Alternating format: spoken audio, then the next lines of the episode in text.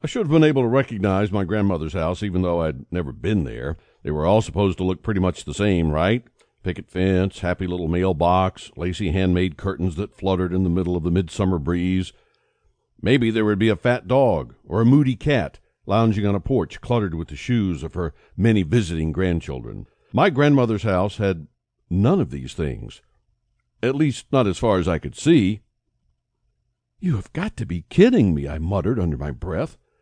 I pulled my powder blue VW bug into the tiny driveway, parked beneath the aluminum carport, and double checked the GPS on my phone to make sure that I hadn't taken a left turn for the Twilight Zone.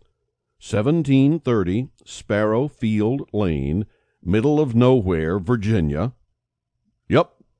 My phone, complete with Wonder Woman phone case, promised me that I was there. Okay, fine, whatever. I turned off the navigation app and looked at the house, trying not to feel completely disappointed. I must have pictured my grandmother's place a thousand times. I mean, my dad never really talked about her or anything, but I had always wondered about her. Who wouldn't? Especially since I didn't have a whole lot of family to start with. It was just me and dad, and we were always moving around, so I didn't have many friends either. Sometimes I wondered if she was ridiculously rich, like Bill Gates rich, and that she was living in some super fancy place where you had to wear some kind of futuristic implant on the wrist just to get past security.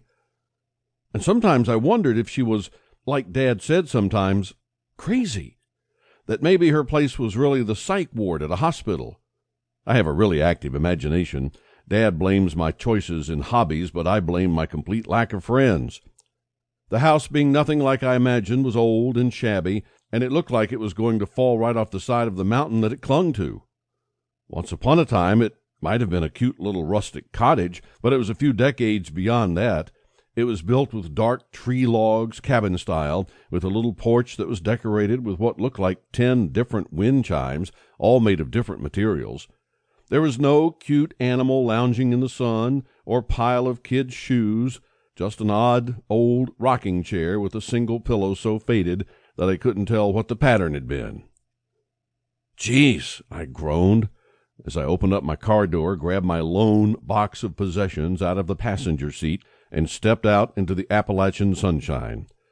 For October, it was pretty warm, still hovering in the mid 70s with a heavy breeze, just cool enough for me to get away with wearing my jean jacket over a t shirt, complete with screen printed dragon, and jeans so worn they were almost white I tugged the jacket closer and pulled a very crumpled envelope off the very top of the box.